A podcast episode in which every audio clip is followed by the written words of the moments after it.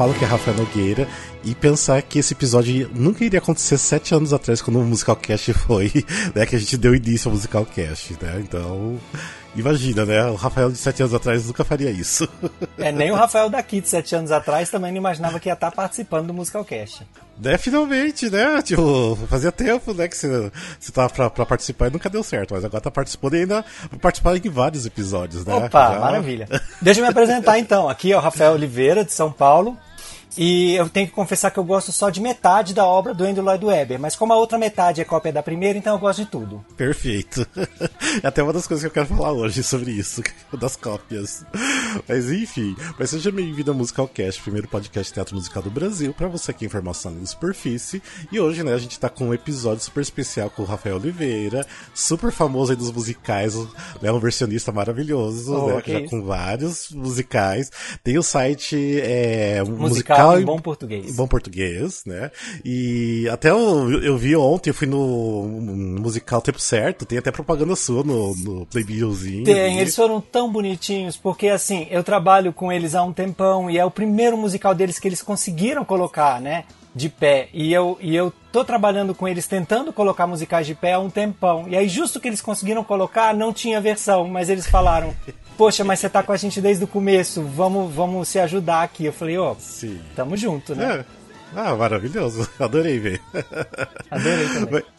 Mas enfim, uh, hoje a gente tá aqui, né? Convidei o Rafael pra gente falar sobre Andrew Lloyd Webber. Por isso que eu falei que nunca imaginaria, né? Sete anos atrás, falar um episódio inteiro. Na verdade, não será um, um episódio, será, né? Tipo, três episódios. Eu acho que será três. Eu espero que, que seja três, que né? Pelo que a gente meio que se programou aqui.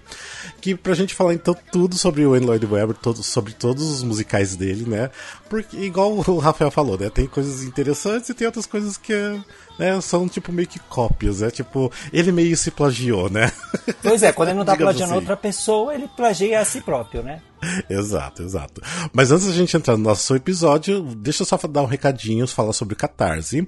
Para quem não sabe, a gente tem o Catarse, que é um projeto de assinatura para financiar nossa criação de conteúdo, para a gente poder é, comprar equipamentos melhores, produzir melhores conteúdos. E se você gosta do nosso trabalho, dá uma olhadinha lá no catarse.me é, barra musicalcast. Você pode apoiar com qualquer valor mensal a partir de 5 reais, porque tem recompensa a partir de 5. A gente baixou o valor valor, porque a gente até inclui umas coisas muito bacanas, a partir de 5 reais já.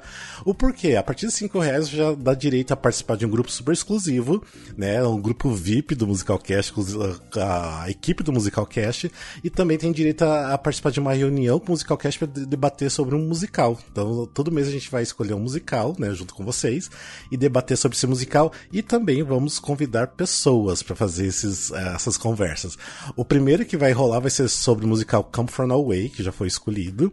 Então a gente vai, sei lá, passar algumas horinhas discutindo, falando o que vocês acham, o que vocês gostam, falando nossas ideias sobre o, o musical Come From Away. Se der tudo certo, a gente vai transformar essas reuniões também em episódios. Ou seja, então daí você vai acabar participando também de um episódio do Musical Cast. Mas vamos ver se vai dar certo ainda transformar esse episódio, mas creio que vai dar. Mas dá uma olhadinha lá se você se interessou em participar disso, ou seja, a partir de 5 reais a contribuição já dá direito a isso. E você também pode dar uma olhadinha em outras recompensas. E também a gente quer agradecer uh, um agradecimento especial para o Gabriel Sotero, Gabriel Fanaia e a Stephanie Matuishi. Então, nosso muito obrigado e também todos os outros que já contribuem com a gente. Bem, bora lá então pro nosso episódio, né? Então nós estamos aqui para falar do Sir Andrew Lloyd Webber. Sir, né? Muito é, importante Sir. dizer. Era muito Sir, né? Logo depois agora que a gente tá gravando da morte da rainha, pois né? É, tipo, né? a rainha que gostava tanto do, também dos musicais, porque sempre que eu, eu vejo alguma coisa de Lloyd Webber, a rainha também tá lá, tipo, assistindo os musicais dele. Que outro dia eu tava assistindo até um documentário do Andy Lloyd Webber, eu vi lá, tipo assim, apareceu, no dia da morte ainda, apareceu a rainha assistindo Starlight Express. Falei, ah, que interessante. Não, e ela gostava tanto dele que um dos aniversários dela foi comemorado com um musical que ele escreveu exclusivamente para ela, né? Mas a gente Sim. vai falar disso mais à frente. Bem, vamos lá. Antes de a gente falar exatamente é, né, da, da vida do Andrew Lloyd Webber, né, falar dos primeiros musicais. Vamos lá, Rafa, você que é o meu convidado, eu quero que você fale por que, que você gosta de Andrew Lloyd Webber, por que você acha que as pessoas é, deveriam conhecer mais ou não deveria conhecer, e por que, que você acha assim que ele tem essa fama tão grande assim entre teatro musical? Bem, eu gosto muito do Andrew Lloyd Webber porque foi dele o primeiro musical com o qual eu tive contato. Eu adorava ópera, eu gostava era de ópera, e o meu pai me deu uma fita cassete, isso denuncia a idade, do Fantasma da Ópera, achando que era ópera. E aí ele me deu, eu comecei a escutar, e assim, eu fiquei completamente apaixonado porque a ópera eu precisava acompanhar com libreto, porque mesmo se eu soubesse a língua, e eu não sabia italiano nem francês naquela época, e você precisava acompanhar o libreto porque você não conseguia é, entender, porque a ópera não é feita para ser entendida a letra, né? É feita para ser ouvida à distância da última cadeira a nota, a melodia. E o musical, eu conseguia entender a letra, conseguia entender o que estava sendo dito e eu fiquei completamente encantado por aquilo. E como o Fantasma da Ópera foi o primeiro musical com o qual eu tive contato, ele é muito especial para mim, né? Então, acho que esse é o motivo pelo qual eu gosto tanto do Andrew Lloyd Webber. Agora. É, isso foi anos 90, né? Ah, meu filho, quantos anos eu tinha? Não sou, sou péssimo de conta, isso que eu sou formado em engenharia. É, não, é porque eu acho que anos 90 foi, tipo, Fantasia Ópera foi uma, né, uma porta de entrada para muita gente, né, nos musicais Fantasia Ópera, porque é onde, tipo assim, né, bombou ali no começo dos anos 90 principalmente, né, e, tipo, não sei, pra mim, assim, a, a ideia de ir pra Nova York ou Londres era, tipo, ir ver Fantasia Exato. da Ópera. E era o que chegava, né, eu acho que pra gente aqui, né, em outros países também, porque era uma época também que não tinha internet. Então, assim, o que se destacou muito, né, porque ficou tão famoso Fantasia da Ópera que era o que chegava pra gente aqui, né? Então... É, porque então o Andrew Lloyd Webber, uma das coisas que ele fez, né, o, o, Don Black até fala, o Don Black é um, dos, um letrista de alguns dos musicais dele, fala que o Andrew Lloyd Webber mais ou menos sozinho reinventou o teatro musical. E ele de fato fez muitas coisas que hoje todo musical faz. E quando você, você olha, você fala assim, ué, mas todo musical tem. Não, mas peraí, alguém precisou fazer primeiro. E foi o Andrew Lloyd Webber. Uma das coisas que ele fez, que ele começou com o Cats, que se reflete no Fantasma da Ópera, é isso que você está falando, é a questão do marketing, né? Antes o musical ficava lá numa elite dentro da Broadway fechada, não era uma coisa que se espalhava pelo mundo inteiro. E o, o, o Andy Lloyd Webber ele introduziu o marketing no teatro musical, no caso do Fantasma da Ópera especificamente, é a máscara, que todo mundo uhum. reconhece a máscara, mesmo a máscara nem aparecendo no palco, mas a gente fala mais Sim. sobre isso lá no quando a gente for falar do Fantasma da Ópera. Ele espalhou essa máscara pelo mundo inteiro, entendeu? E ele chegava a ponto de pagar, por exemplo, para hotéis mais caros para tocar a melodia das músicas na recepção ou no elevador, porque aí a pessoa estava ali naquele ambiente de luxo, naquele ambiente elegante, escuta uma melodia, às vezes nem uhum. sabe, que é Sim. do Andrew Lloyd Webber, mas quando aí vai assistir o um musical, remete, né, aquela ideia de que eu estava num ambiente luxuoso, então isso me traz uma boa sensação, né? O cara é esperto. Sim, né? ele é esperto. E, ele é marqueteiro. Isso, isso fez com que o musical chegasse em muitos lugares. E a gente precisa agradecer a ele, porque tem muita gente que só conhece de musical por causa do Andrew Lloyd Webber e por causa dessa estratégia do Andrew Lloyd Webber que agora praticamente todos os grandes musicais utilizam, né? Sim, sim. É, e tipo assim, lógico que assim, a gente ama Sondheim, né? Tipo, não tem como. Mas ainda, tipo assim, querendo ou não, Andrew Lloyd Webber é um nome muito mais famoso que Sondheim, né? Tipo, por mais eu, eu que falo gente, que né? o Andrew Lloyd Webber é o McDonald's do teatro musical. Sim. Todo mundo conhece, todo mundo já experimentou. Você pode gostar, você pode não gostar, mas às Sim. vezes você tem até uma vontade de comer. É, e, e, ele faz umas melodias que são muito fáceis, né? Uhum. O Sondheim, eu falo por mim. Tem música do Soundgarden que eu escuto a primeira vez eu falo, que coisa é essa? Não entendi nada, Sim. que coisa feia, que coisa é, é dissonante. Você precisa ouvir Sim. umas duas, três vezes para você entender a genialidade do cara. O Andrew Lloyd Webber não. A primeira vez que você escuta a música, você entende, a segunda vez é a mesma coisa, mas você gosta da primeira vez, então tá bom. Mas é mais fácil de digerir, sem dúvidas, né? Porque é aquela coisa mais fácil, né? Então, Exato. Então, é, mas assim, não tem. Assim, lógico que tem pessoas que nunca ouviram falar de Fantasia da Ópera, Cats e Vita, mas assim, quem mais ou menos gosta de entretenimento, né? Gosta de música, artes, já ouviu falar desse, de um desses três musicais, não tem como, né? Então, é, o, o cara foi genial, né? Nisso que você tá realmente falando, porque ele soube fazer o nome dele, faz, fazer, né, o nome dos musicais dele. E eu acho isso incrível, sabe? Porque é difícil alguém conseguir fazer isso, quebrar isso, né? E se espalhar pro mundo inteiro igual ele fez, né? Sem dúvida. Claro que o dinheiro ajuda um pouco. Sim, sim. Tem uma coisa que ele tem é dinheiro. Falaremos é sobre dinheiro. isso mais Sempre à frente. Teve. Sempre teve. Mas só o dinheiro não adianta, né? Tem que ter o dinheiro sim. e mais alguma coisa. Tantos musicais jogaram dinheiro no palco, né? E, e não resolveu o problema. Ele jogou o dinheiro e soube jogar, pelo menos com alguns dos musicais dele. É, mas hoje em dia ele não tá muito afim de jogar dinheiro, não, né? Ele tá segurando, né? Tipo, aconteceu polêmicas recentemente, igual do Cinderela, né? Que ele fechou pois é, muito mas antes. No, no Cinderela, eu até acho que ele jogou um dinheiro, e dessa vez eu vou até defender ele, porque eu acho que ele fez isso de uma forma muito bacana, porque ele foi um, ele foi um dos responsáveis por fazer com que o teatro voltasse no West End. Sim. Com o Cinderela, ele perdendo dinheiro, ele fazia de tudo pro musical ser o primeiro a voltar em cartaz depois do Covid e, e gastando Sim. dinheiro. E, e enfim, ele, ele deu um tiro no pé, porque aí pessoas do elenco tiveram Covid, aí teve que fechar. Mas ele Sim. era o cara que estava ali. Que, quero trazer de volta, né? uhum. né? Igrejas já abriram, estádios já abriram, por que, que o teatro não abriu? Sim. Né? E perdeu bastante é, acho, dinheiro com isso. Eu acho que o Cinderela foi o musical que mais fechou durante a pandemia, né? que fechava, abria, fechava, Exato. abria, né? Ficava desse processo. Mas eu até acho que o Cinderela fechou assim, porque ele não é muito bom mesmo. Ele era ruim mesmo. Né?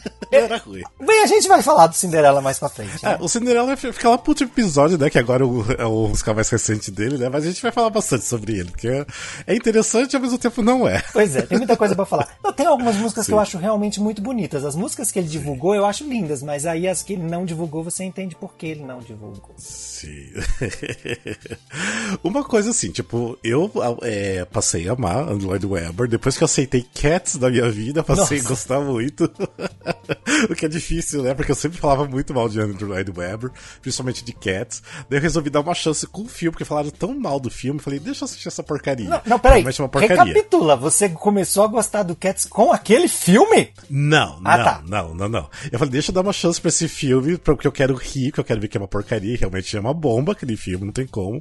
Daí eu falei, hum, deixa eu pegar e assistir realmente aquele pro Eu já tinha assistido assim, partes, mas assim, não prestando atenção, achando muito chato. E daí eu falei, deixa eu dar uma chance pro, pro Cats, né? Porque se passou muitos anos, já tem uma outra cabeça, né? Sim, já tem sim. outro entendimento. E daí comecei a assistir, comecei a gostar muito de Cats. Falei, gente, aí é muito bom. é muito bom Cats. Tipo, eu consegui entender, sabe, o que, a, o que ele quis fazer com, com o trabalho e tudo mais. Nossa, você conseguiu então, entender? Me explica quando a gente chegar no Cats, então. Porque eu adoro Cats, já assisti várias vezes e eu não entendo aquele negócio.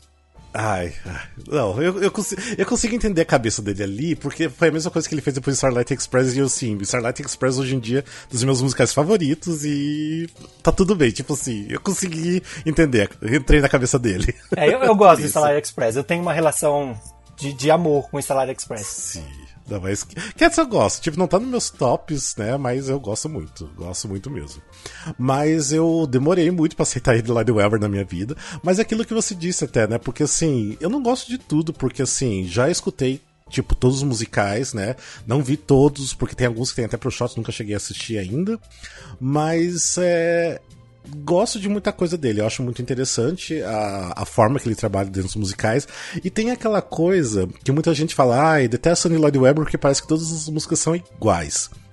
Assim, eu não sei qual é a sua opinião sobre isso, porque eu tenho uma opinião assim, tipo, as pessoas que falam que parece que todas as músicas são iguais, né, as músicas dele, é porque, tipo assim, a pessoa já quer ir meio que contra ele, né? Ele já, já eu, quer usar isso pra ir contra.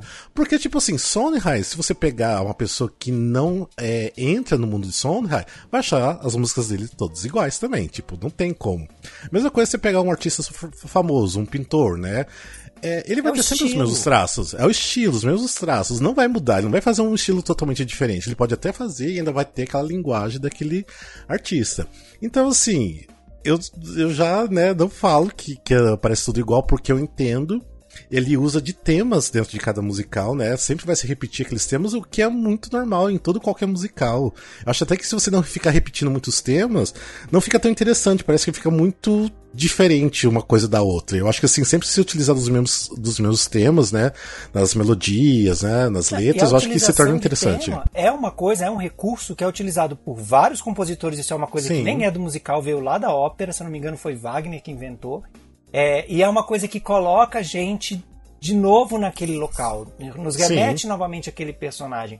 Eu acho que o, que o problema do Andrew Lloyd Webber é que todo mundo faz isso. Só que como além de fazer isso, ele de fato copia as próprias melodias dele, então ele, ele não, é, não é estilo, é cópia, porque é igual, é a mesma sim. música. Como ele faz isso também, você abre ali uma, né, uma exceção e aí as pessoas podem falar disso. Então, você consegue falar com mais liberdade desse problema, que eu acho que é um problema de fato, que todo mundo, todo mundo copia tema, todo mundo faz tema, né? Todo mundo tem um uhum. estilo. Mas o Wendell Dobler copia a melodia. Aí, aí você é. tem é. uma brecha Sim. pra tirar pedra, né? Ah, mas eu, igual você falou, eu acho que assim, é pra te colocar de novo dentro da história, né? Por exemplo, do Sunset Boulevard. Você repete várias vezes o Sunset Boulevard, né? Aquele trecho ali tudo. É, mas, mas o, te... o, problema não é você repetir o trecho do Sunset Boulevard. É esse trecho que é repetido do Sunset Boulevard ser da trilha sonora de um filme chamado Gumshoe, que ele fez a trilha sonora.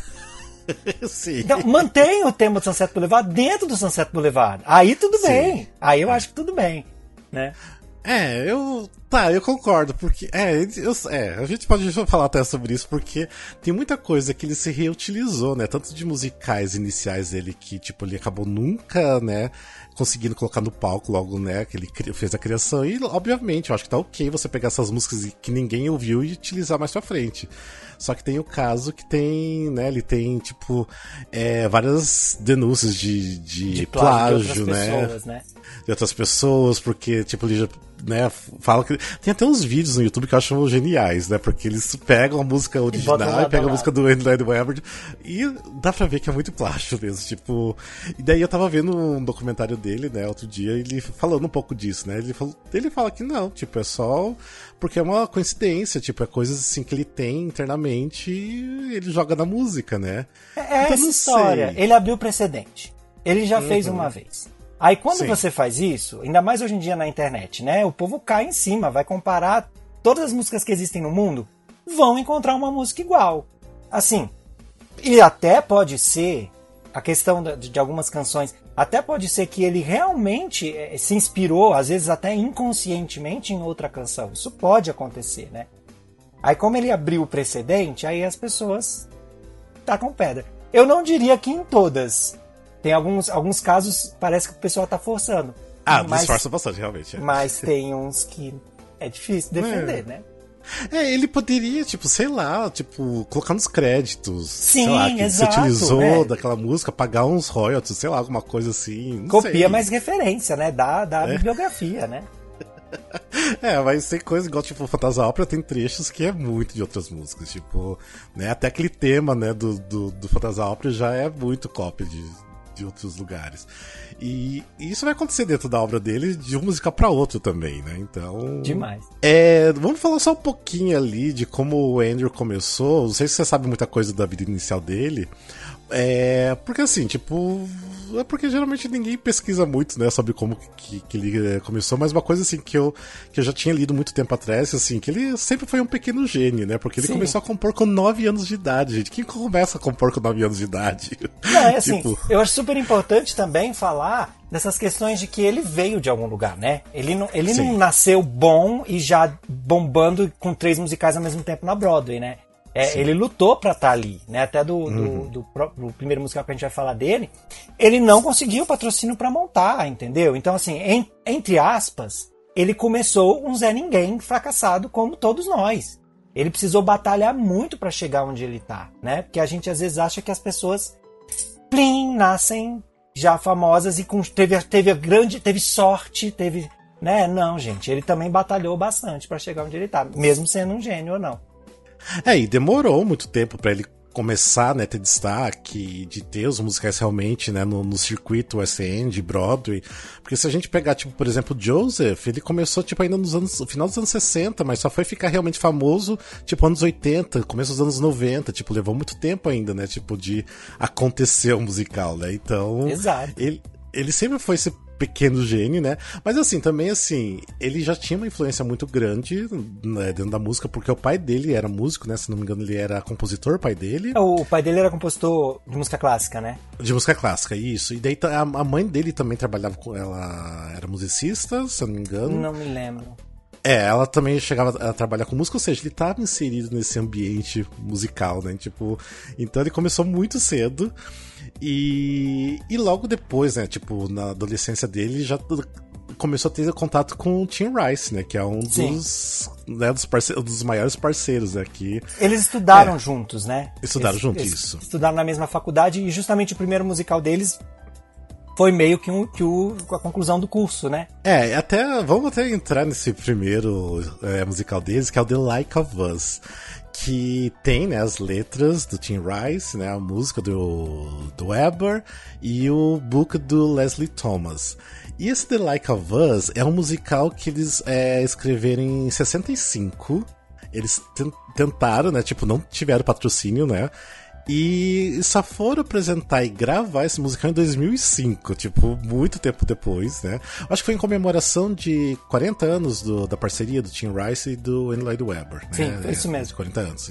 Diga-se de passagem, essa reapresentação de 2005 é, foi com um musical altamente revisado. Porque o, o, musical que foi criado em 65, o Andrew Lloyd Webber reutilizou várias das canções em vários musicais subsequentes então ele teve que reescrever parte do musical em 2005 para não ficar tão na cara. Agora, mesmo reescrevendo, eu, eu confesso o seguinte: eu nunca tinha ouvido The Likes of Us. Eu escutei pra, pra gente poder participar desse podcast. E até em minha defesa, não por falta de querer, é porque na época que eu era fã louco do Lloyd Webber e queria.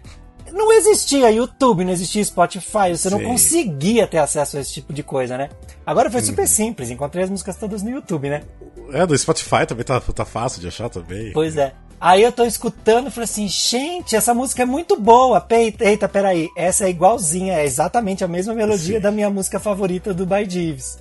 Aí, enfim, acontece. É, é, tem, tem bastante músicas que, que é do Dubai Divs, realmente. Se você, tipo, vê ali, até, até tem, tipo, Wikipedia explica algumas coisas sobre né, essas, essas coisas que ele, que ele pegou. Mas só falar até um pouquinho, né, pra quem não conhece a história do The Like of Us, eu achei assim, tipo, porque assim, anos 60, o musical londrino que fez muito sucesso é Oliver. Eu achei muito parecido com a ideia do, do Oliver. De porque fato. fala do Thomas John uh, Bernardo, que ele era um médico, ele criou várias instituições para ajudar crianças carentes, tipo assim, ele ajudou mais de 50 mil crianças, sabe, tipo, da, da abrigo e tudo mais.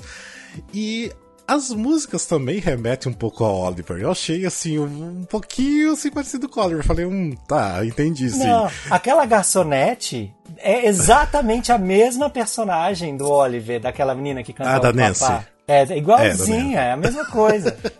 É, eu achei assim a sonoridade muito parecida. Eu falei, um, o Andrew já começou né, plagiando lá dos 60. Mas ali eu até deixo, gente. Ele tava começando Não, o primeiro musical dele, ele tava encontrando a identidade dele, né? Ele tinha 17 anos, 17 anos, era super novinho, né? Pois é. então. É. é, até você aceita. Você dá uma desculpa. E, de fato, esse primeiro musical era, era uma coisa escolar que ele tinha feito, né, pra faculdade, etc eu vou dar, eu vou dar essa desculpa para ele. Depois eu paro de sim, dar. Depois sim, não tem sim. como dar essa desculpa mais, mas.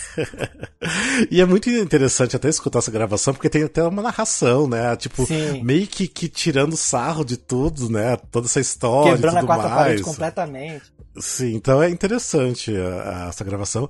E também é interessante falar porque é muito famoso o Sid Mountain, é Sid Mountain Festival, Festival. né? Que é onde que é a casa, né? A casa de campo do Andrew Lloyd Webber. Bem simplesinho, né? Que é aquelas, aqueles, aqueles casarões ingleses né? no, no campo. Ele simplesmente tem um, né? Que ele tem os festivais, que é onde que ele testa muitos espetáculos lá, né? Tipo, basicamente quase todos os musicais dele saiu de lá, Fantasma da Ópera, Sunset Boulevard, que ele vai lá, faz algumas apresentações para pessoas, né, alguns convidados e vai se testando lá. Então é que, todo que mundo enquanto tem... na Broadway, né, a gente faz os tryouts em São Francisco, Sim. Los Angeles, alugando o teatro. O Andrew Weber faz em sua casa de campo, porque Sim. condições, não é? Condições, né? e esse The Like a Van, essa gravação de 2005, foi uma apresentação nessa casa de campo dele, né? Que é super básico. E, ou seja, é o que a gente tem desse musical. Eu até tentei procurar alguma coisa ainda do, do originalzão lá, se tinha alguma coisa, uma gravação muito mal feita, mas nem isso não achei. É, no The Likes of Us, eu não tenho, eu não tenho certeza que ele fez isso, mas em outros musicais, como no By Jeeves, você realmente não encontra as primeiras gravações porque o Andrew Lloyd Webber, com toda a sua fortuna, comprou todas as cópias existentes e comprou das pessoas que compraram, justamente para ele poder reutilizar as melodias, porque é mais para ele é mais fácil gastar uma fortuna do que ser criativo e compor uma canção nova, mas tudo é. bem. Quem pode, pode, né? Talvez ele tenha feito a mesma coisa pro The Likes of Us. É, por aí. então, basicamente, que né, as pessoas vão achar do. Pra conhecer do Like a Us vai ser essa gravação. O que, assim, eu. É, achei interessante até. Mas é que você realmente vê que ainda não é. Você consegue ver, né? Exato, o futuro, umas, né? Umas, Onde é, ele vai consegue, chegar? Você consegue ver umas pinceladas do, do Android Webber ali, mas não é tanto assim. Você, tipo assim, se você escutar meio que sem prestar atenção, você nem pensa que é a música do, do Android Webber. Mas você pensando que é Android Webber, prestando atenção nas melodias e tudo mais, eu acho que daí você consegue compreender que é um trabalho muito né, diferente dele, porque é o primeiro, né? Então é ele tava se achando ainda, né? Não sei, você achou interessante a, The Like of Us, o que você escutou? Olha, foi, foi ouvindo The Likes of Us que eu, que eu pensei na, na minha frase inicial, né? Porque eu ia escutando e falando assim, nossa, isso me é. Eu, eu conheço isso de algum lugar, isso é tão é familiar, não é mesmo? Sim. Então, assim, eu posso dizer que eu gostei por causa disso, porque me remeteu a algumas canções. E assim, tem uma canção do By Jeeves que eu amo de paixão, que é o é. Travel Hopefully, que tá no The Likes of Us. Então foi de lá que veio. Então a canção que eu amo do By Jeeves, na verdade, não é do By Jeeves, é do The Likes of Us. E eu confesso que eu até gostei mais dela no The Likes of Us, porque é um dueto. Então tem até mais melodia do que tem no By Jeeves. E eu achei até mais, mais legal. É, depois eu vou observar essa música. Não... É que eu não conheço muito o By Jeeves, eu, né, eu escutei pouco, então não ia conseguir identificar isso, mas, mas eu já consegui identificar, tipo, eu tava escutando aquele álbum, depois eu até quero só falar rapidinho sobre ele, que é aquele álbum Variations que ele fez com o irmão sim, dele. Sim. Tipo, eu escutando, eu falei, gente, isso aqui é totalmente outra música de outro musical. Não, né, mas né? o tipo... Variations, ele, ele disse, ele assumiu. O Sim, Variations assumiu, é cópia. É isso, e aí ele é fala, é ele dá os créditos, sim. né? Acho que, é, acho que é Paganini, não sei. A gente vai chegar lá, eu anotei. Sim, sim. Não, mas assim, é. tipo assim, tem música assim que vai parar depois no. Aspect no escola do rock é, também. Falei, gente, tipo, ele simplesmente pegou desse álbum, vamos utilizar dos meus musicais, é isso. mas tá tudo bem, aí eu acho que ele tá tudo bem. mas enfim, o The Like of Us, é. Eu acho, você chegou a procurar vídeo, se tem alguma coisa? Eu acho que não tem nada, né? Eu procurei e não encontrei né? E Sim. pelo que eu entendi, a apresentação que foi feita lá em 2005 não foi exatamente a montagem, foi aquele em concert, né? Sim, foi. Vem o é. narrador, conta a história e aí vem e a, pessoa, a pessoa apresenta a cena naquele estilo que a gente chama de park and bark, né? A pessoa entra, chega, entra no palco, canta e sai. Não tem movimentação, não tem dança, não tem nada, né? É, então eu, eu, acho que não teve nenhuma montagem é, encenada que tenha Sim. sido gravada pra gente conseguir ver.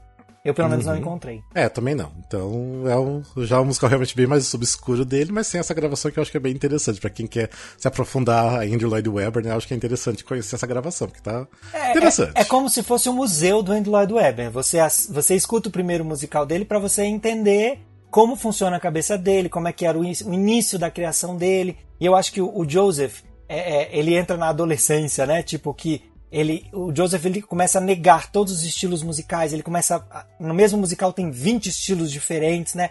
Porque ele tá se encontrando. Sim, sim.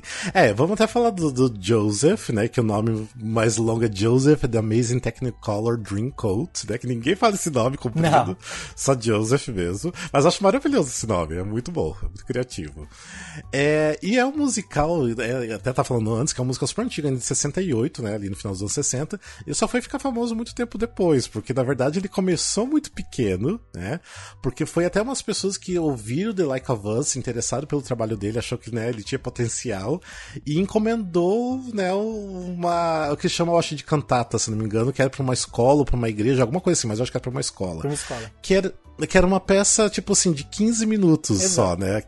Que era assim para crianças, né, apresentarem. Então, e eu tava até nesse documentário que eu assisti que eu achei muito interessante que eles falam, né? Tipo assim, na primeira apresentação tinha 15 minutos, na segunda tinha 20. Depois já tinha 25 minutos, né? Que daí o Andrew já foi acrescentando todas as coisas. Canção, né?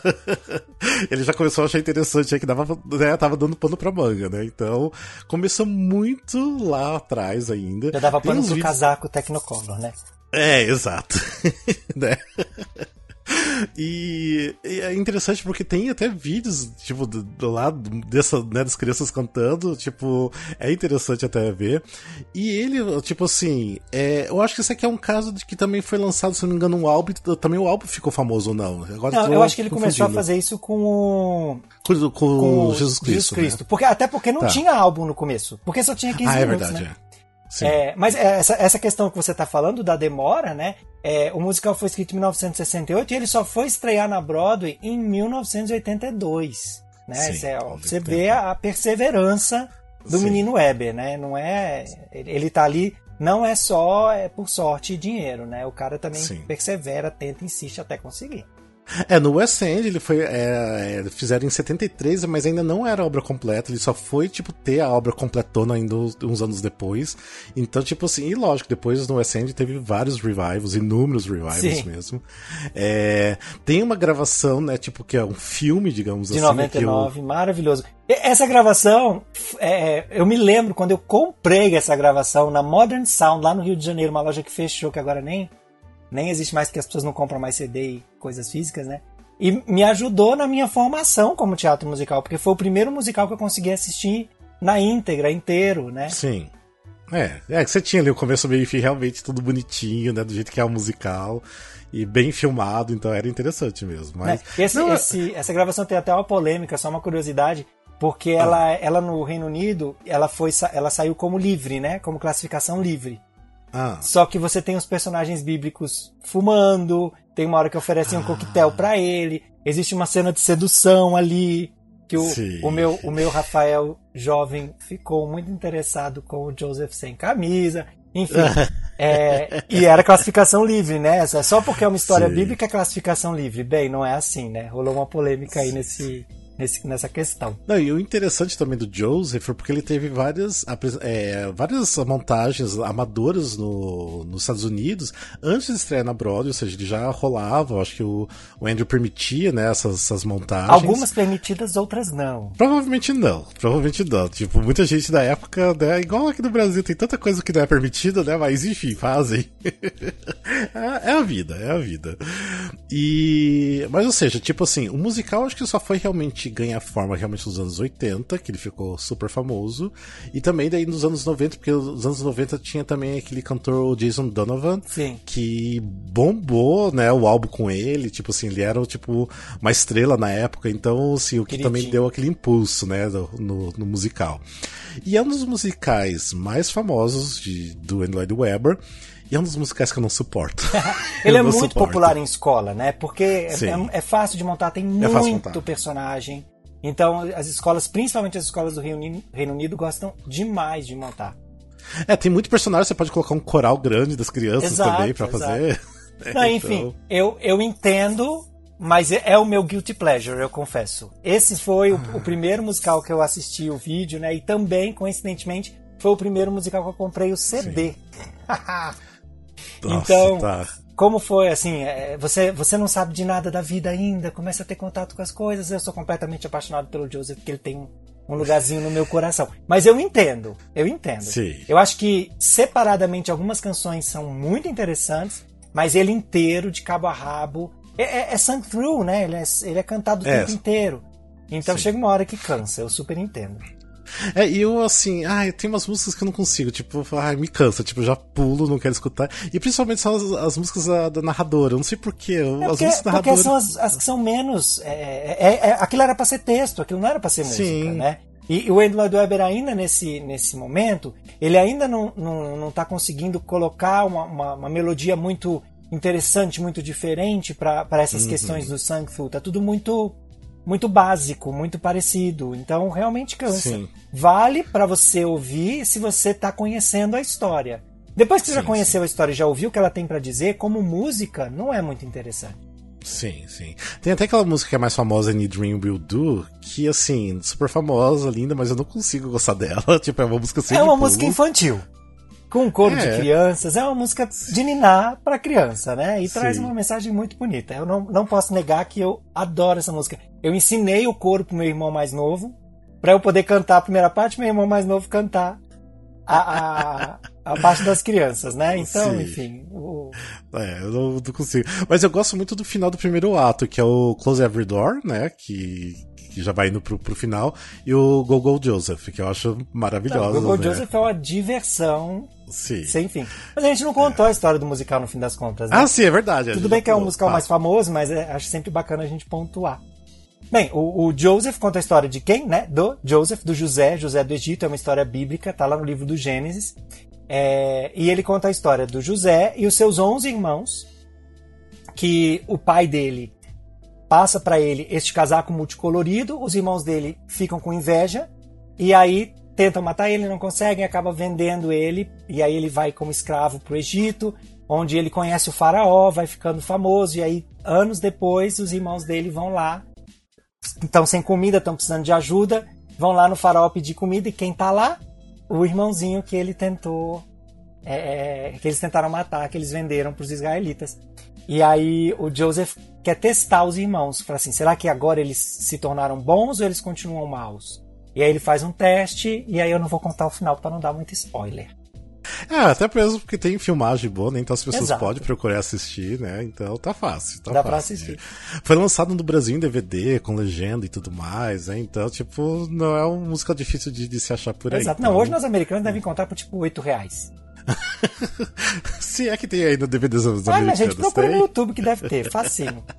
Mercado Livre, joga no Mercado é. Livre você acha. E só mais uma curiosidade, é que o título do musical e todo o mote do musical, na verdade, não existe.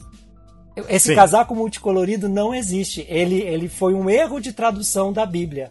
O casaco foi traduzido em uma das traduções da Bíblia como multicolorido, mas ele não era multicolorido, ele tinha muitas marcas. Uhum. E aí uhum. dizem que essas marcas eram para simbolizar que o pai do, do Joseph, o Jacó, era um, um sumo sacerdote, ele tinha uma, uma posição de destaque. Então, quando ele passou o casaco pro irmão, ele passou pro irmão, quando ele passou o casaco pro filho, ele passou essa, essa posição de sumo sacerdote para o filho. E por isso que os irmãos ficaram com ciúme. Os irmãos não ficaram com ciúme porque eles são gays e adoram ser fashion e queriam um casaco colorido.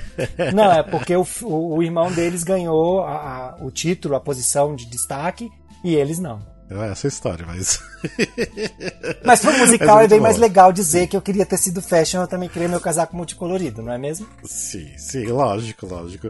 E é muito interessante usar né, desse casaco né, pra ir traçando toda a história. Eu acho que é, que é muito interessante, eu gosto muito, mas esse musical pra mim realmente não dá. Tipo, já tentei mesmo pós-amor é, Weber, eu não consigo.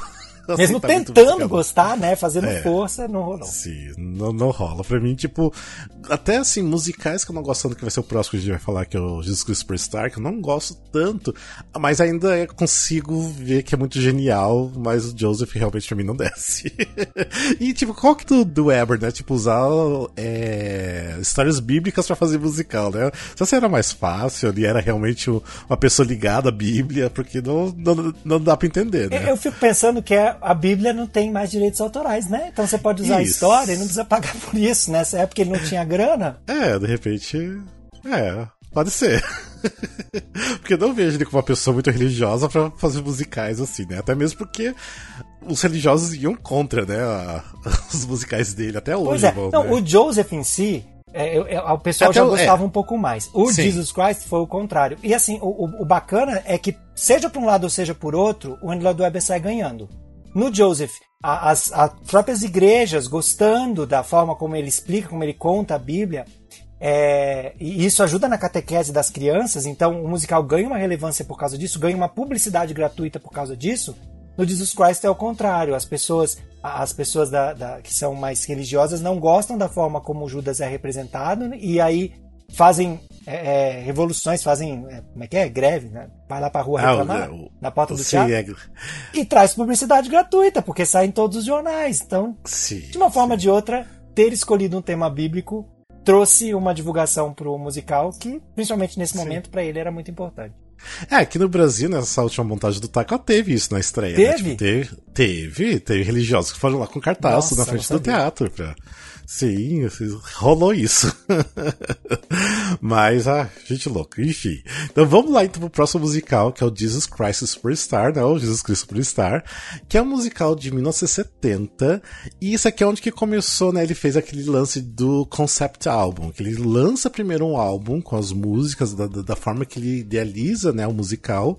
E fez muito sucesso, muito sucesso esse álbum, vendeu muito. O que fez e pra Broadway o musical, né? Tipo, logo acho que no ano seguinte, 71, né? Que, que estreou na, na Broadway. E o. E, e assim, o Jesus Cristo Superstar não é um musical que eu gosto de assistir, porque tem várias montagens, tem é, várias gravações.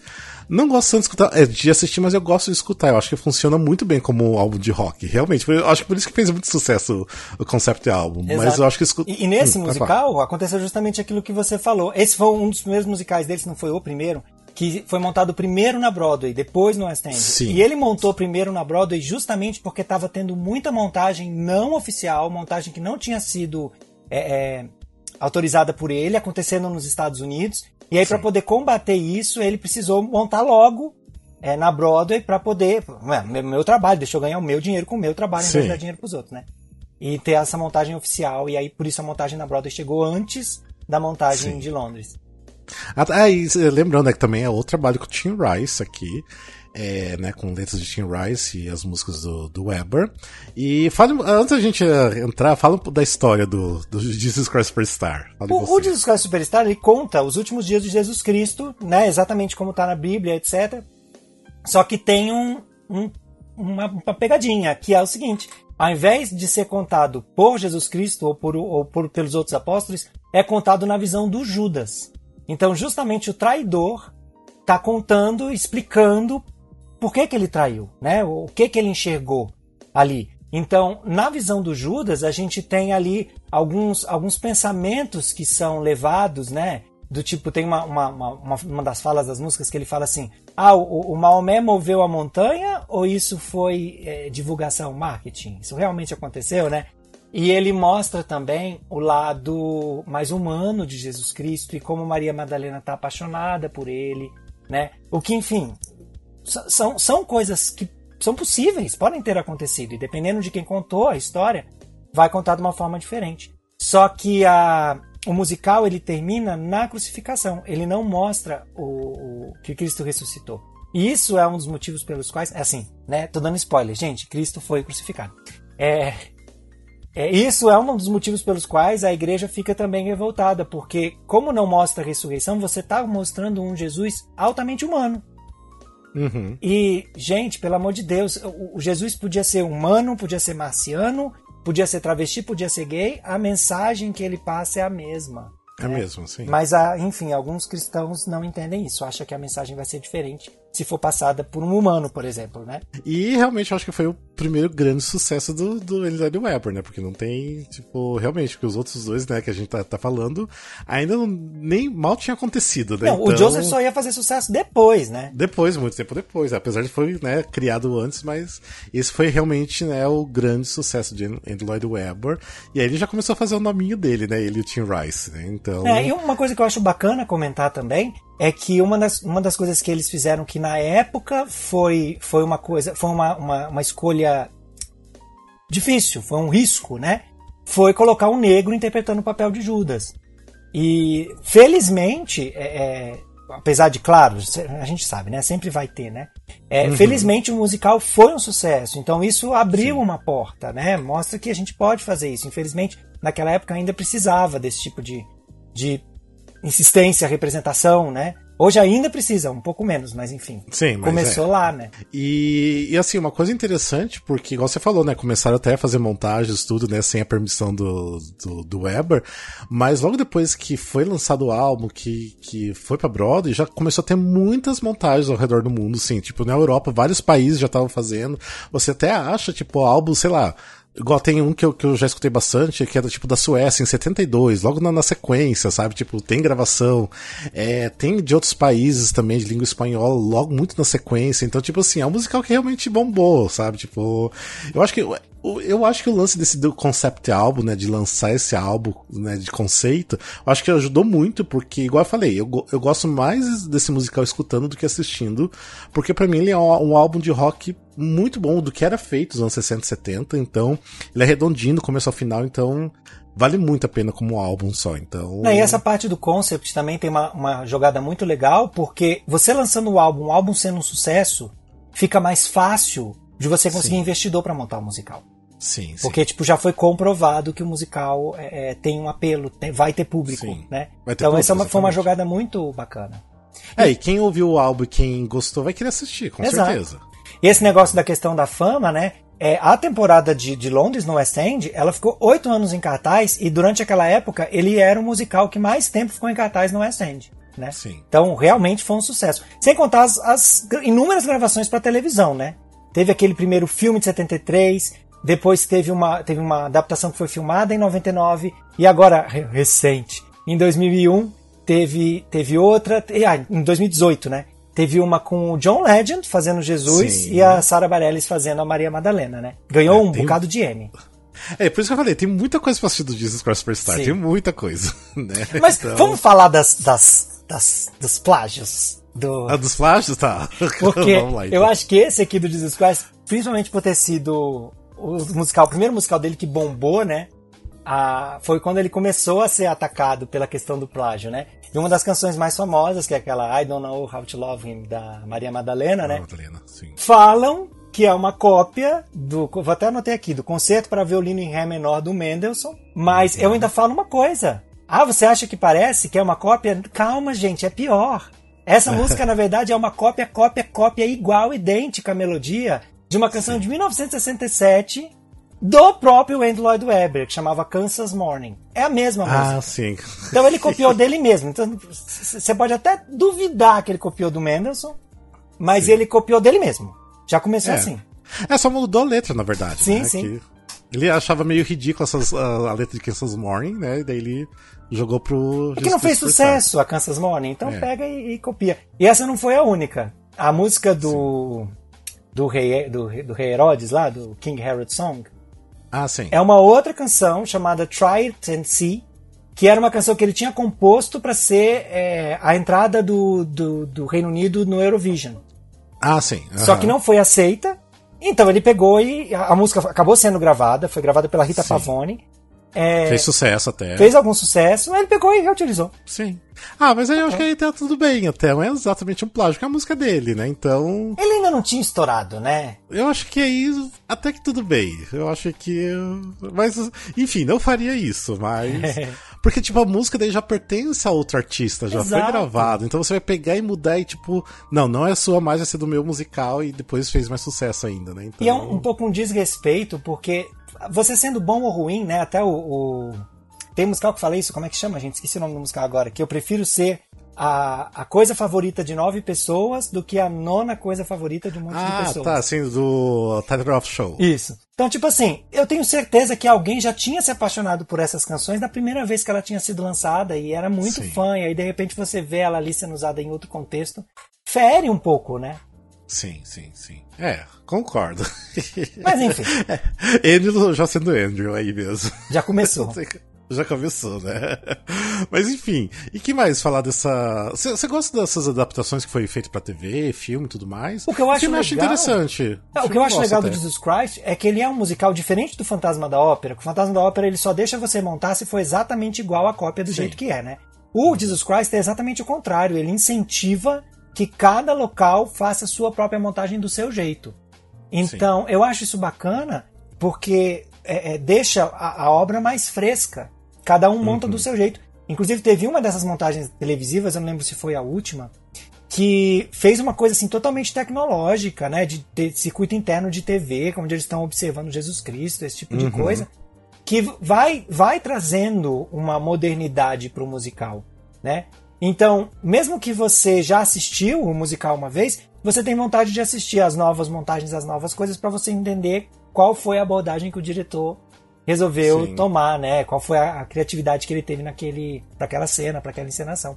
Então, essa é uma forma que eu acho que o musical pode estar sempre fresco. E a montagem do taco aqui que você gostou, aquela de 2013? 2013 você acredita 2014? que eu não assisti? Não creio. Eu não assisti. Sério? E eu já morava aqui em São Paulo. Nossa. E é, assim- eu também. Foi, foi recém que eu cheguei em São Paulo e assisti também. Mas foi, foi falha minha, assim. Eu fiquei deixando pra depois, depois, depois, e Sim, tava eu juntando falei. grana e tal. Eu fui no último dia também. Eu fui no último dia porque eu falei, não dá mais pra adiar, tem que iniciar o último dia e fui. Mas eu não consegui dia. ingresso pro último dia, nem comprando. Aí não consegui no último dia, porque esgotou. É, eu consegui da penúltima sessão, que era no, no domingo, né? Eu consegui na sessão da tarde, daí não, tinha a outra, mas eu. Mas eu, assim, a cena do, do Superstar na final foi uma das coisas mais lindas que eu já vi assim, no teatro. Assim, era muito lindo, muito maravilhoso.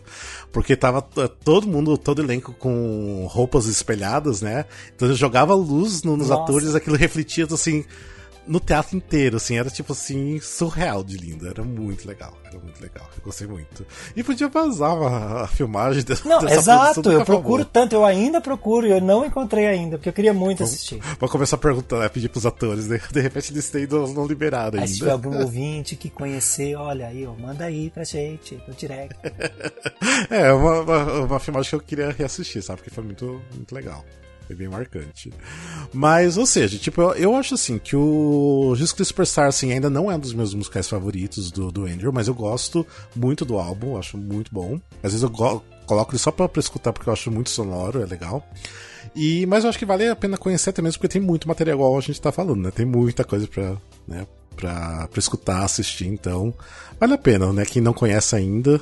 E será que tem gente que não conhece ainda, né? Jesus Cristo Superstar? Eu acho que tem bastante ainda, né? Ah, imagina, gente, tem gente que só, só, só vive no mundo de Wicked, de Evan Hansen, né? Enfim. Mas bora lá então pra um outro musical, né? Vamos agora na sequência, que é o By Divas, que é um musical de 75. Aí já demorou mais um tempinho, né?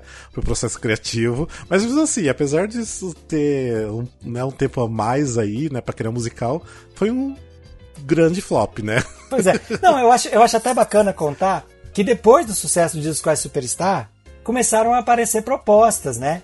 Diz Que o, teve um produtor inglês chamado Robert Stigwood, que ele sugeriu que, que a dupla, né? Porque estava funcionando, o Andy Lloyd Webber com o Tim Rice, que eles fizessem uma adaptação para Peter Pan. Mas enfim, eles, eles não, não foi muito para frente. O Tim Rice, ainda em 1973, ele tinha ouvido um programa de rádio sobre a Eva Peron, ficou fascinado pela Evita, e aí chegou pro Lloyd Webber e falou assim: vamos montar porque é forte, porque é legal, que não sei o quê. E nessa época o Lloyd Webber virou e falou assim: ah, não gostei muito dessa ideia não, não quero saber de Evita não. Né?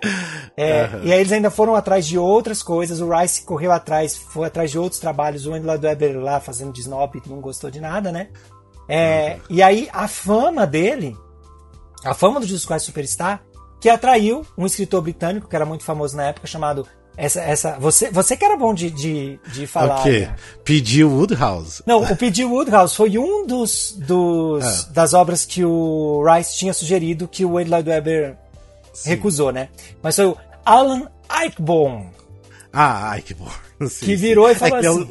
Hã? É que ele é o letrista e o que fez o, né, o book do, do musical. Isso. Né? Aí ele virou e falou assim: é, vamos, vamos montar um musical junto, né?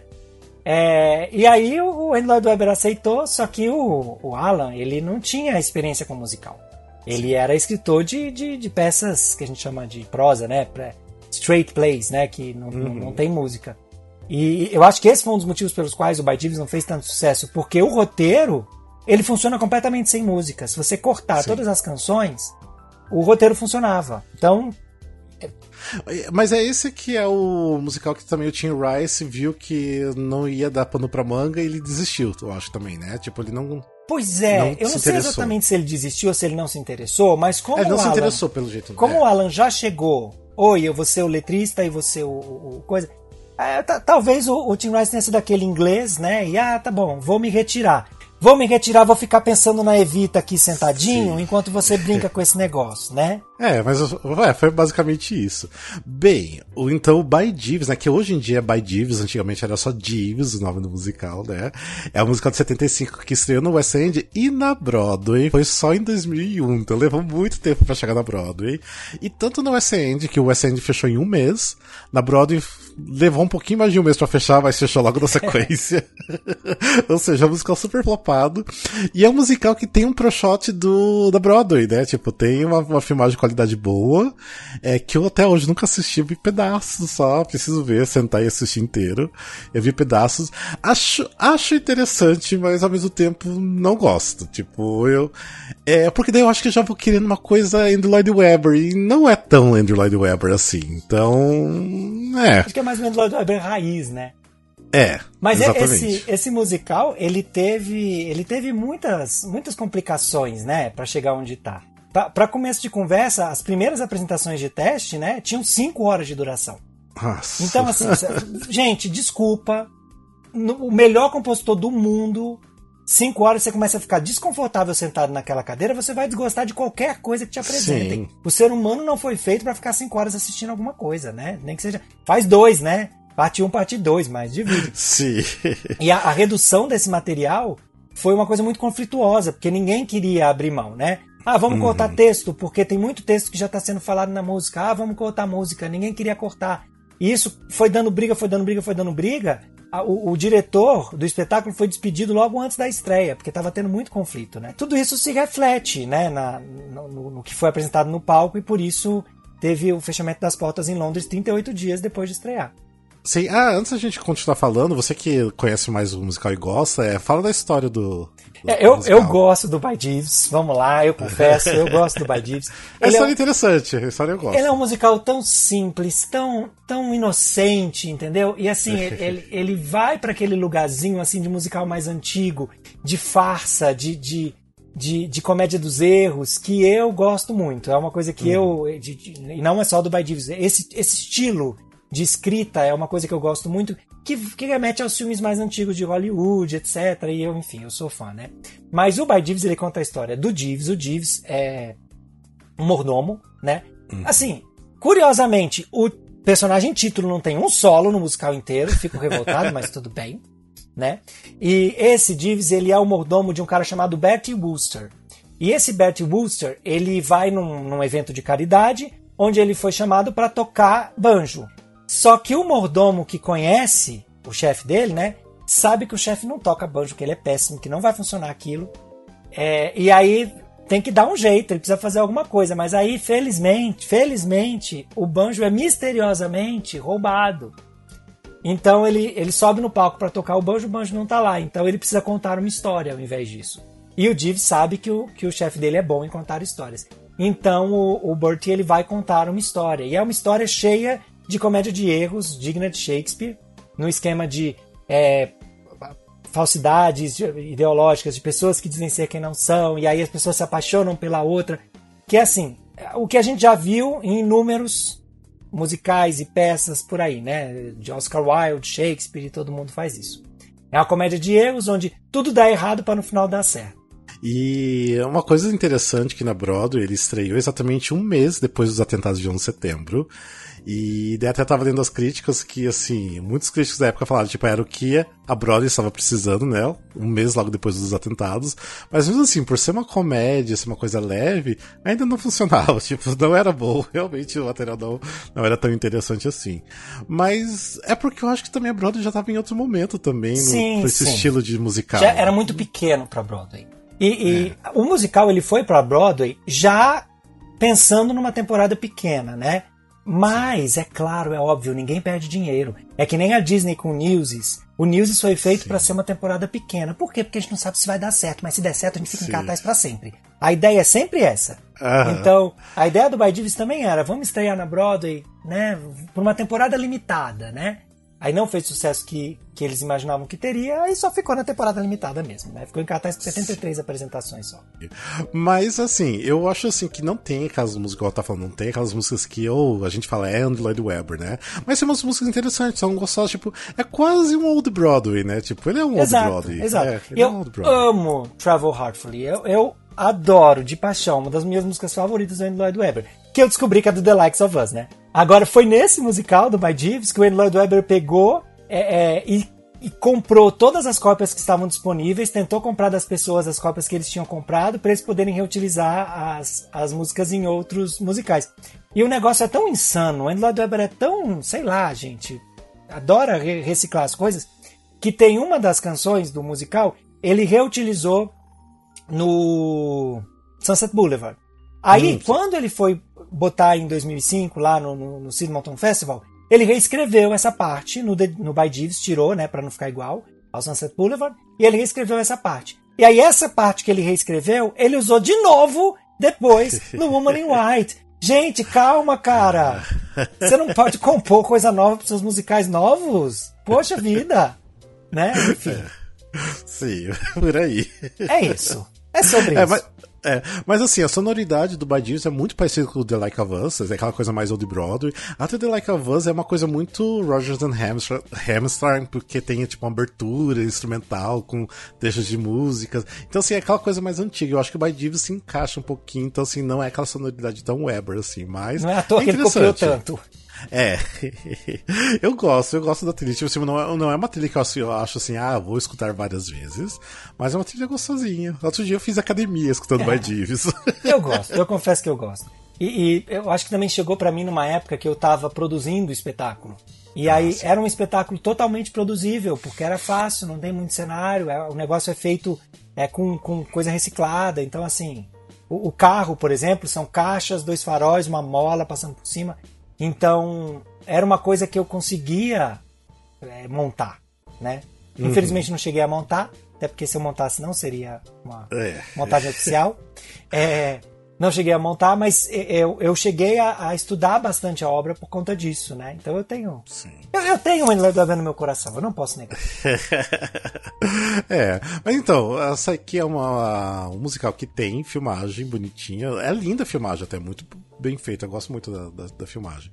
É, pra quem quer se interessar, né, se aprofundar um pouquinho mais em Android Web, eu acho que precisa conhecer o By Jeeves, que é Interessante. É divertido, interessante. é muito bacana. É divertido, é. Uma com... É uma comédia diferente, não é uma comédia tão né, habitual, mas eu acho que vale a pena dar, uma conferida. É. Mas é um musical que você realmente precisa ou saber muito bem inglês ou, ou assistir legendado. Porque legendado, isso. não uhum. tem coreografias para te distrair, nem muitos figurinos, Sim. nem troca de cenário, não tem nada disso. A história tem que te pegar. Então, se você não tá Sim. ouvindo, não tá entendendo a história, você vai achar um porre. E bora para um próximo musical, que daí é também um outro super sucesso, que é o Evita. Aí o Tim Rice, né, cansou de esperar e já Exato. realmente fez, né? Não, ele bateu lá na porta dele e falou assim: Amigo, depois desse fracasso, dá para você me ouvir? Você sempre fez musical comigo, tava dando super certo. Pra que, que você vai mudar de time, amigo? Volta pra mim. Aí, enfim, o Andrew Webber botou o rabinho entre as pernas, o rabinho de gato, né, que vai ser Cats lá pra frente botou o rabinho entre as pernas e ouviu o, o Tim Rice para montar a Evita, né? E eles fizeram o mesmo esquema do Jesus Christ. O concept né? album, né? Lançaram um concept album, né? E a, aqui eu acho importante a gente botar aqui uma pimentinha aqui, um falado um negocinho hum. aqui, porque isso aqui vai, vai dar pano pra manga no nosso próximo musical que a gente vai falar, né? É, aqui no, no Evita, o, o concept album foi gravado por uma atriz chamada Ellen Page. Sim, e que começou a, a, ter contato né, com o Lloyd Webber e principalmente com o Tim Rice. Guarda aí essa é, ideia.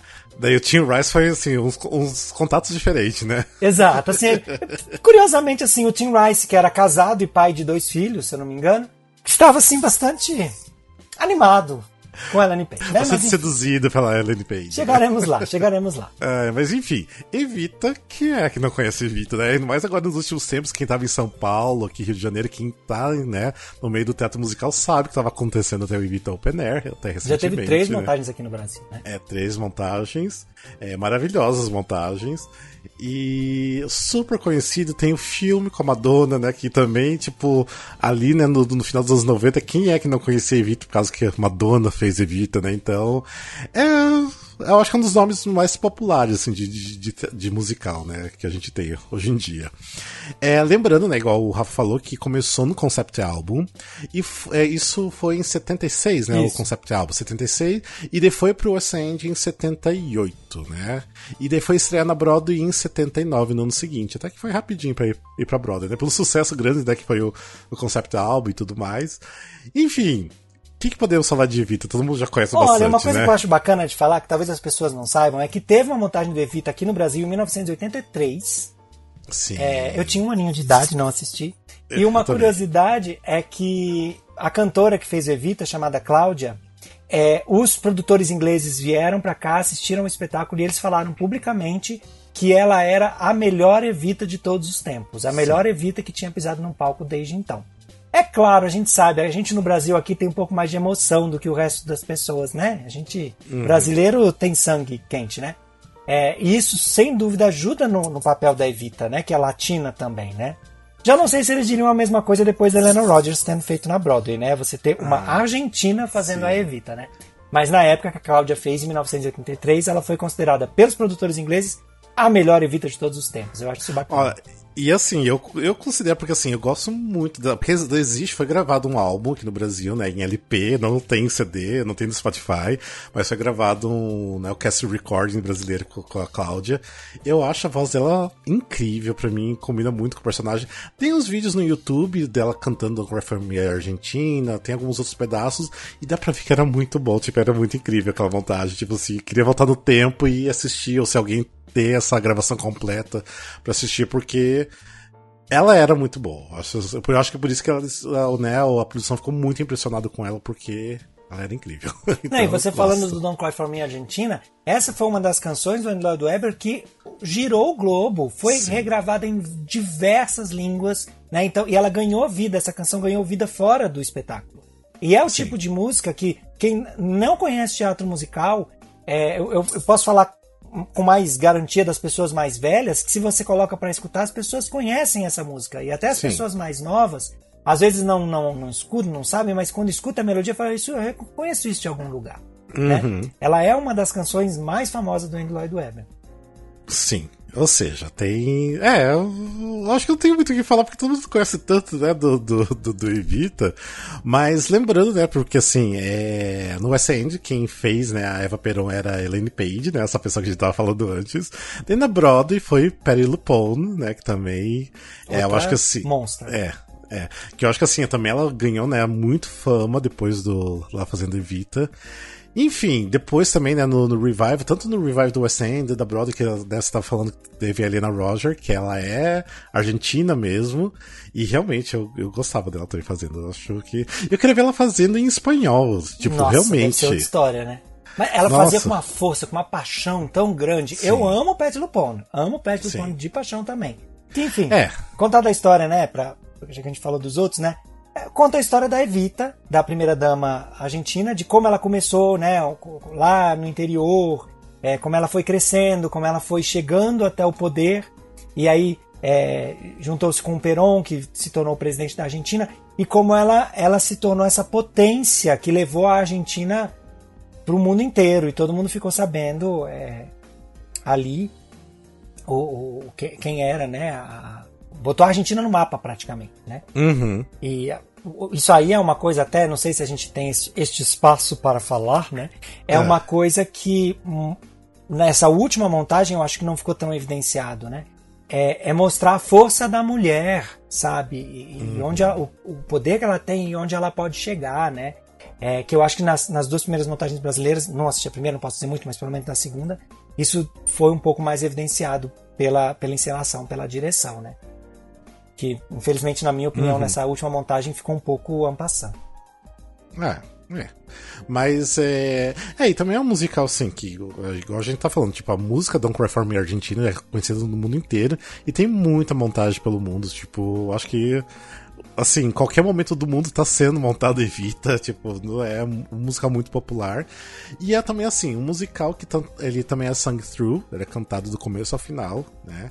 É, o que às vezes as pessoas podem achar um pouco chato e também difícil de entender, né? Porque acontece muito rápido, porque é um musical curtinho até, né? Tipo, o primeiro ato tem uma horinha, né? Eu acho que o segundo ato também tem uma hora e pouquinho. Então é um musical assim que é rapidinho de se assistir. Mas uh, em relação às músicas, são músicas que eu gosto muito, mas também não são músicas que eu gosto de escutar assim com frequência. Mas são músicas que eu acho assim que são, são lindíssimas. E também depende da voz de quem eu vou escutar. Sim. Tem vozes que eu já não, não gosto tanto. Entendo, então, acho, acho que sei de quem você está falando. Não, mas até mesmo do, do, dos cast records, assim, não são todos que eu gosto. Acho que são algumas coisas mais específicas. Tem gente que fala que, por exemplo, é, a Perry Lupone fazia gritado demais, enfim, mas até concordo em algumas coisas, mas eu gosto ainda muito da Perry Lupone fazendo. Acho assim que. É, é, cada um tem seu estilo, né? É, e, enfim, os... pra gente falar um pouco aqui, botando lenha nessa fogueira aqui, né? Mexendo nesse caldeirão, né? é, o musical, logo nos primeiros anos que ele foi lançado, já começaram a se falar de transformar ele num filme, né? O, o Andrew Weber queria que fosse a Barbara Streisand ou a Liza Minnelli fazendo a, a, a Evita, e o Elton John seria o Che. Só que o Tim Rice meio que bateu o pé e falou assim: não, eu quero a Ellen Page fazendo. E aí, Andrew Lloyd Webber já percebendo que estava rolando ali um envolvimento amoroso entre os dois e ele não, o Andrew Lloyd Webber nunca aceitou isso porque o Tim Rice era casado. Então, para não, pra não, não endossar isso, o, o projeto foi sendo empurrado, foi sendo empurrado e acabou chegando no cinema só em 96 com a Madonna e o Antônio Bandeiras fazendo o Che. E uma coisa que eu, que eu quero dizer é, eu sou fã de Evita, adoro Evita. E eu acho o filme lento, eu acho o filme chato. Então eu, eu falo o seguinte, se você só conhece o Evita pelo filme, você não conhece o Evita, né? Procure. Mas eu acho que o Evita, o filme é uma boa parte de entrada pro musical. Eu é, de fato é. é. Não é um filme mal feito. Eu só acho que Sim. é um filme lento. Ele não tem a agilidade que tem o Sim. musical do palco. Porque o musical do palco é aquela coisa papunda. Tipo, vai, vai, vai. Tem Exato. um ritmo ali do começo até o final, naquele ritmo. No final perde um pouquinho o ritmo, mas assim, é, é proposital, porque assim, a, a, Evita tá, tipo, morrendo, né? Então não tem como ser aquela coisa frenética, que é o primeiro ato, o começo do, do segundo ato. Mas eu, realmente o filme é bem lento, daí se for comparar com isso, né? Então... É. E o filme ganhou o Oscar, né? De, de melhor canção original original, com uma canção que foi escrita só pro filme, né? E uma, que é uma música linda, maravilhosa. Muito linda. Eu gosto. Muito linda. Eu gosto muito. Até é bom que eles colocam na, nas produções né, mais recentes, porque. Sim, sim, vale a pena. É linda, é linda é demais. Aí, mais alguma coisa pra falar do Evita? Não, acho que isso. Tá, beleza. É, porque a gente não precisa se prolongar muito em Evita que. Já é mais famoso. Né, Principalmente para quem escuta a gente aqui que tá né, nessa região de São Paulo, mas que acompanha os musicais, tipo, com certeza assistiu, né? Com certeza viu várias vezes, porque tinha gente que tava indo ver 5, 10, 15, 20 vezes, né? Então. E foi bem interessante, né? Também a, a, o open air, né? Tipo, muito frio, mas era interessante. Ah, mas chegou nesse momento pós-pandemia que ainda tem gente que tava com medo de sair de casa. Sim. Ser ao ar livre ajuda nesse sentido. Sim. E era uma experiência diferente. E tava todo é. mundo com sede de assistir alguma coisa, pelo amor de Deus, não aguento mais ficar trancado em casa. Sim. Tudo isso ajudou, né? É, então foi, foi bacana. Mas vamos lá então pro próximo e nosso último musical de hoje, porque igual eu falei, né? Vai ser uma trilogia. A gente vai ainda falar depois dos musicais dos anos 80 e daí dos 90 em diante. Então o último de hoje vai ser o Tell Me on the Sunday que é o Tell Me on the Sunday barra, né, Song and Dance. Song and Dance. é incrível que ele pegou o musical inteiro e colocou num outro, né? Mas, mas na verdade o que ele fez foi porque o Tell Me on the Sunday era muito pequeno para ir para Broadway e para ir para West End, né? Sim, então sim. ele pegou esse musical todo, acrescentou um outro pedaço com outro material que ele tinha, e aí primeiro ato era o Tell Me on the Sunday, segundo ato era o Variations, e aí ele montou um espetáculo que tinha tempo suficiente para ficar na Broadway ou no West End, né? Ah, tá até bom a gente falar, porque é, nos anos, é em 78 que ele lançou esse álbum que é chamado Variations, que ele lançou com o irmão dele, o Julian, né? Que eles comporam, é, fizeram, né, um álbum é, totalmente instrumental, que é o que eles utilizaram depois muitas músicas esse variation tá em outros musicais também do Lloyd Webber né aquelas coisas deles mesmos se plagiando. E depois esse álbum Variation virou o segundo ato do Tell Me on the Sunday, né? Que depois a gente vai falar mais do Song and Dance depois dos anos 80 ali, né? É, o, o, irmão do Andy Lloyd Webber, né? Ele é violoncelista, se eu não me engano, né? Isso. Então isso. o Andy Lloyd Webber compôs essas canções que aí, nesse, nesse momento, o Andy Lloyd Webber admitiu que ele estava. São, são, são 23 variações sobre uma música, que é o Capricho número 24, de um compositor clássico chamado Niccolo Paganini. Então aí ele admitiu que ele copiou, fez as variações em cima da, da canção dele e meio que pro irmão dele poder é, tocar, né? Então a gente ajuda, né? Tô famoso, vou ajudar meu irmão também, né? Ou seja, o Lloyd Webber não faz plágio, ele faz variações. Exato. Mas assim, agora, agora eu defendo ele. Ele disse, sim, ele admitiu. Ele, não, não, ele admitiu aqui, é. Ele não falou que, que, era nada disso, né? Então tá, tá tudo certo. É. Mas vamos lá, o Tell Me on the Sunday, então ele era um musical pra uma atriz só. Era tipo assim, só ela do palco e era isso, né? Então, ele era curtinho, era o que, 75 minutos? Nem isso, acho. Acho que era menos era. que isso. Não, é, é assim, a ideia original do Tell Me on a Sunday foi o Tim Rice, de novo, chegou lá pro Andrew Webber e falou assim: Oi, tudo bem? Vamos escrever um musical para uma única mulher? Por acaso a Ellen Page seria perfeita para o papel? Né? É... Ele estava muito apaixonado pela tava, né? Page, né? E o Andrew Weber comprou a ideia dessa vez. Eu não vou nem dizer que se ele comprou assim, porque depois de já ter feito um monte de besteira sem o Tim Rice, eu acho que o Andrew Weber começou a escutar o Tim Rice, né? E aí ele falou assim: não, essa ideia realmente é muito boa. Só que aí, quando o Andrew Lloyd Webber percebeu que tava, aquilo tudo era só para Ellen Page, Uhum. Ele pegou a ideia do Tim Rice, deu um chega pra lá para ele. O Tim Rice chegou, inclusive, a compor algumas, algumas letras das canções. É, mas aí o Andy Lloyd Webber empurrou o Tim Rice e chamou o Don Black para escrever as letras, né? Exato. É, e daí, tipo, e foi até a, o nome da atriz é a Marty Webb, que, que fez a, fez a primeira, primeira vez? Gravação. É, a primeira vez. Que daí não teve a Lenny Page, obviamente, né? E o musical, ele teve eh, lá uma apresentação em 79, lá no Cinemont Festival, né? E daí ele foi só realmente pro West End em 82 e pra Broadway em 85. E na Broadway, daqui. Mas eu acho que na Broadway já era o Song and Dance. Já era o Song and Dance. Já, que era até com a Bernadette Peters, né? Que Exato. fazia esse primeiro ato. Que, que ganhou o Tony, né? Que ganhou o Tony, exatamente. Com esse papel. Exato. E, mas vamos lá, fale do Tell Me on the Sunday, né? Só desse primeiro ato desse musical, fale da história. O, o Tell Me on the Sunday conta a história de uma garota. É, é, ela, acho que ela não tinha nome no começo. Depois ela ganhou um nome, depois ela é chamada tá, de Emma. Acho que sim, é. Mas é de uma garota que ela mora no, no Reino Unido e ela, é, ela quer ser uma garota independente. Ela diz que ela nunca vai usar ninguém pra, pra crescer na carreira, pra ser alguém, né? E aí ela conhece um cara nos Estados Unidos, está completamente apaixonada por ele e se muda para lá. E aí o musical são as cartas que ela está escrevendo para a mãe dela, né, é, contando toda a história do que está se passando lá nos Estados Unidos, que a mãe dela ficou no Reino Unido. Só que quando ela chega lá nos Estados Unidos, ela descobre que esse amor era completamente platônico. Ela, ela é totalmente apaixonada por ele e ele não é apaixonado por ela. Então ela, felizmente, mulher sensata, sabe que não é meu lugar aqui, vou atrás da minha própria vida. E aí ela vai procurando é, resolver a carreira dela, fazer as coisas dela. E ela acaba se tornando aquilo que ela não queria. Ela acaba usando algumas pessoas para conseguir chegar onde ela tá. E aí ela fica nesse conflito, né? Uhum. E o musical conta, conta essa história, né? Do, do, de toda essa jornada, dessa descoberta Sim. dessa mulher. É, é uma história interessante. E as músicas, gosto muito das músicas desse espetáculo, gosto, gosto bastante. Mas a, o que acontece nesse musical é uma coisa que depois acontece também no Aspects of Love, que a gente vai falar, que ele pega, assim, a melhor música, a música de maior destaque e já joga, assim, se é a primeira, assim, logo de cara. Que eu não consigo entender como ele faz isso nos musicais. Era a mesma coisa que pegar Don't Cry For Me Argentina e jogar logo de cara no primeiro ato, né?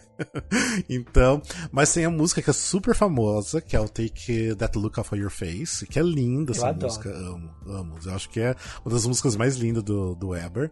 E já tá assim, logo de cara, da primeira, primeira música do primeiro ato. É uma coisa super bacana que eu acho o Take That Look Off Your Face, porque é, entre aspas, uma canção de amor, mas totalmente não convencional. É Sim. É tipo assim, eu sei que ele me trai, foda-se, né?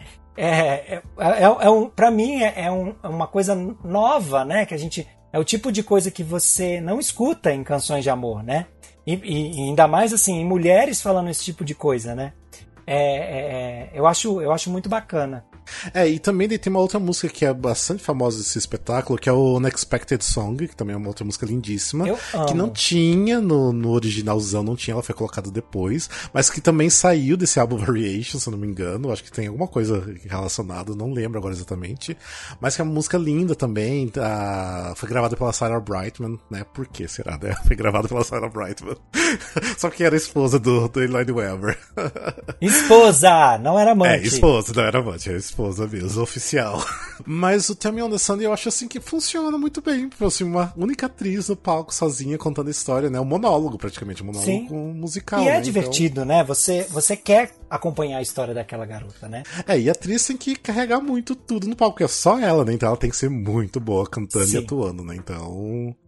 E funciona, mas igual você falou, né? De repente eles quiseram é, colocar esse musical inteiro num outro musical porque realmente é muito curtinho, né? Pra você vender comercialmente, né? E tipo... talvez seja bom até por isso, porque ele é curto. É. Não deu tempo do, de, de, de ficar esticando muito, inventando melodia onde não existe. É, para mim super funciona. É, é divertidinho. Sim, sim, gosto. Amo também quando tem né, a versão Song and Dance, que é a Bernadette Peters, que eu amo, a Bernadette, então tá maravilhosa na, nas músicas também.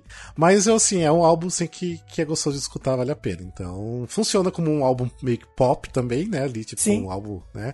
E funciona como musical, então é ótimo. Eu não sei se ele tem alguma filmagem boa para assistir. Eu assisti, eu, não, eu nunca consegui assistir inteiro, mas eu já assisti pedaços da, da Bernadette hum. Peters fazendo algumas cenas. Sim, né? também já Não vi. sei se tem inteiro. Mas se existe pedaços, talvez exista inteiro. Talvez seja o momento de voltar a procurar esse tipo de coisa, não é mesmo? É. Eu sei que teve uma apresentação no, na BBC, né? Que eles, é, não sei se era uma filmagem de palco. não, teve, teve uma gravação mesmo na BBC. Isso foi até antes dele, do musical estrear é, lá na Broadway ou no West End. Foi em 1980. Que ainda uhum. foi mais curto, né? Ainda era, ainda era um pouco mais curto, né? Então, Sim. enfim, se teve a gravação, deve ter, né? Deve ter por aí, é, com certeza. É, já não é um, também um musical tão popular dele, né? Tipo, tipo, o nome até sumiu, né? Porque depois ele virou musical Song and Dance, então esse tema on a Sunday, tipo, meio que ficou esquecido, né? Então. Sim. E é um, mas... é um musical que tem solos femininos muito interessantes e que contam história com muita força. É, eu sempre indico para os meus alunos, é, quando estão buscando uma canção de audição, dá uma escutada nesse musical, porque tem coisa muito forte e desconhecida. Porque, enfim, o Andrew Weber tem várias outras canções que seriam muito interessantes para você audicionar, mas já estão batidas, né? As do Tell Me On a Sunday estão mais desconhecidas. Vale a pena é. dar uma escutada.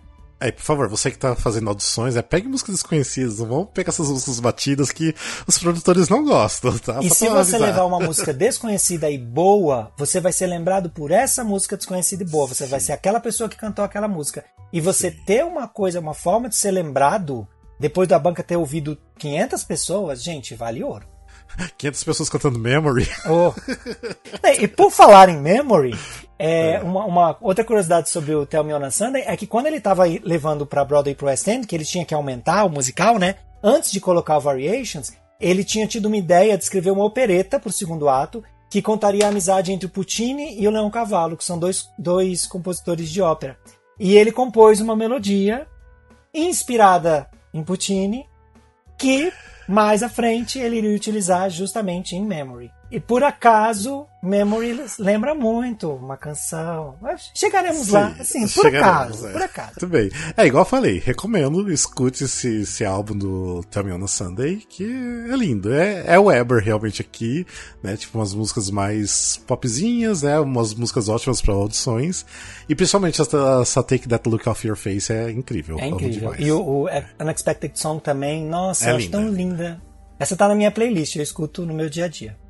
É, eu também, eu acho que tem essas duas que são. Porque eu tenho uma playlist assim com os meus é, showtunes favoritos. Essas duas estão lá. É, o, então... o Take the Look of a Face tá na minha lista de showtunes, mas na minha lista de pessoal, de não musical, ah, tá. Unexpected Song entrou, que eu acho tão bonita. Mas é isso, alguma coisa mais você gostaria de falar desse musical, de algum outro? Ah, enfim, a gente já falou tanto, né? E ainda tem tantos outros musicais, acho que você teve uma ideia genial de dividir isso, porque senão a gente ia ficar aqui até 5 horas da tarde. Não, isso também se a gente fosse jogar tudo num episódio de uma hora e meia e querer falar de tudo, a gente ia falar muito por cima, não ia ser legal. Acho que é legal a gente né, separar. Igual a gente fez isso com Sondheim também, Rogers and Hammerstein, mas a gente não ter, terminou esses. Por isso que eu falei, a gente tem que terminar isso. Vamos já ir combinando para gravar já tudo bem logo, porque temos que terminar. Enfim, adorei esse episódio. Espero que as pessoas tenham gostado. Espero que você tenha gostado de ter participado. Né? Eu adorei participar, gente. É meu primeiro episódio, tá? Assim, estou aqui super tímido, tá bom? Podem dar feedback, tá? Como posso melhorar o que você gostou, porque eu quero, quero chegar para ficar. É, e assim, eu fico muito feliz que finalmente você está participando, né? Finalmente. Quanto porque, tempo, tipo... né, Rafa? Você me chama, vamos marcar, Quanto vamos tempo? fazer. E nunca dá certo. E fico muito feliz porque você sempre acompanha a gente de perto, sempre recomenda a gente. Então, é, tipo, eu fico muito feliz realmente de ter você aqui. E tô feliz que agora eu vou ter ainda mais dois episódios com você para gravar sobre Andrew Lloyd Webber. Já que ninguém da equipe do Musicalcast gosta de Andrew Gente! Vocês podem não gostar, mas ele mudou a Broadway. Sim, mudou. Tá? Mudou. Se você gosta hoje de muito musical é por causa dele. é, se vocês gostam de um Wicked da vida, que é super, né, grandioso, é por causa de Andy Lloyd Webber. Ah, Ele que criou os mega músicas, né, gente? Pelo amor é. de Deus. Não existiria Wicked sem Andy Lloyd Webber. Exatamente. A, a bruxa voando e o lustre caindo, vocês não imaginam a relação que uma coisa tem com a outra. É verdade, é. Muito bem. Final de, de primeiro ato ali, né, tem tudo a ver. Sim, Chegando sim. lá, a gente conta. Bem, então, em breve, o Rafa volta para continuar a segunda parte de Andrew Lloyd Webber, que eu já tô ansioso pra gravar a segunda parte. Vai ser ótimo. E espero que vocês tenham gostado, né? Mande feedback, igual o Rafa falou, vai ser ótimo. Até da participação dele, ou de que vocês acham desses musicais, se vocês já conhecem. É, ou se vocês querem falar se vocês gostaram ou não do episódio, joga tudo lá no Instagram, no post do Instagram, porque é bom que engaja a gente. Tipo, é bom. É e bom, a gente sabe tipo, como melhorar, né? E se a gente não Exato. falou de alguma coisa que você sabe, conta pra gente também, que a gente conta quer saber. Exato, por favor. e é isso, Rafa. Então vamos ficar até o próximo episódio, né? E, e é isso por hoje, tá bom? Beleza. Espero que vocês tenham gostado e até mais. Beijos e abraços. Tchau, tchau. Beijo, pessoal.